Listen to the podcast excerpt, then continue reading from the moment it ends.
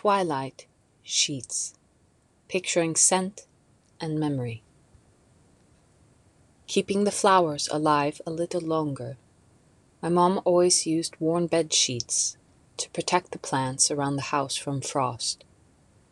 I sometimes felt the weight of the cotton would break the stems, but instead they knew how to bow to accommodate the weight of protection.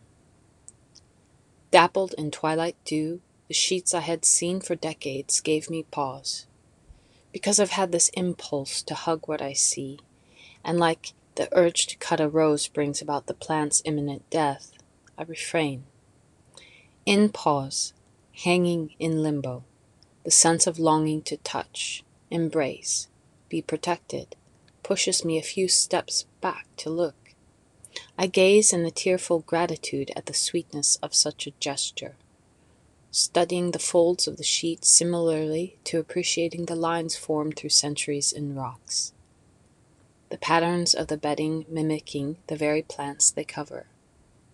Such sentiments are loathed in the art world today, and so I hid these photos, as many others, away occasionally tucking in projects quietly on an internet that could power down any day.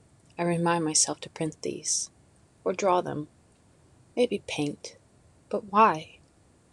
The clinging to these ineffable moments illuminates this place behind my nose, and so it's really the scent of those bedclothes and damp plants that delivers me the present.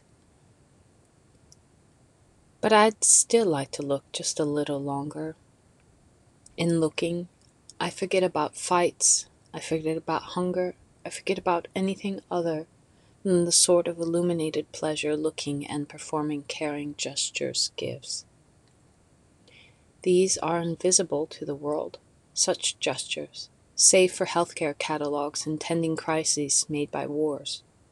I linger longer, perhaps because I hope these plentiful actions of care become more in focus in our collective psyches because if the psyche really means spirit, who doesn't feel caring and cared for can't really see any reason to change. It's hard to light a protected and damp plant on fire. Perhaps putting out the fire in the minds of men would deliver the care people are crying for.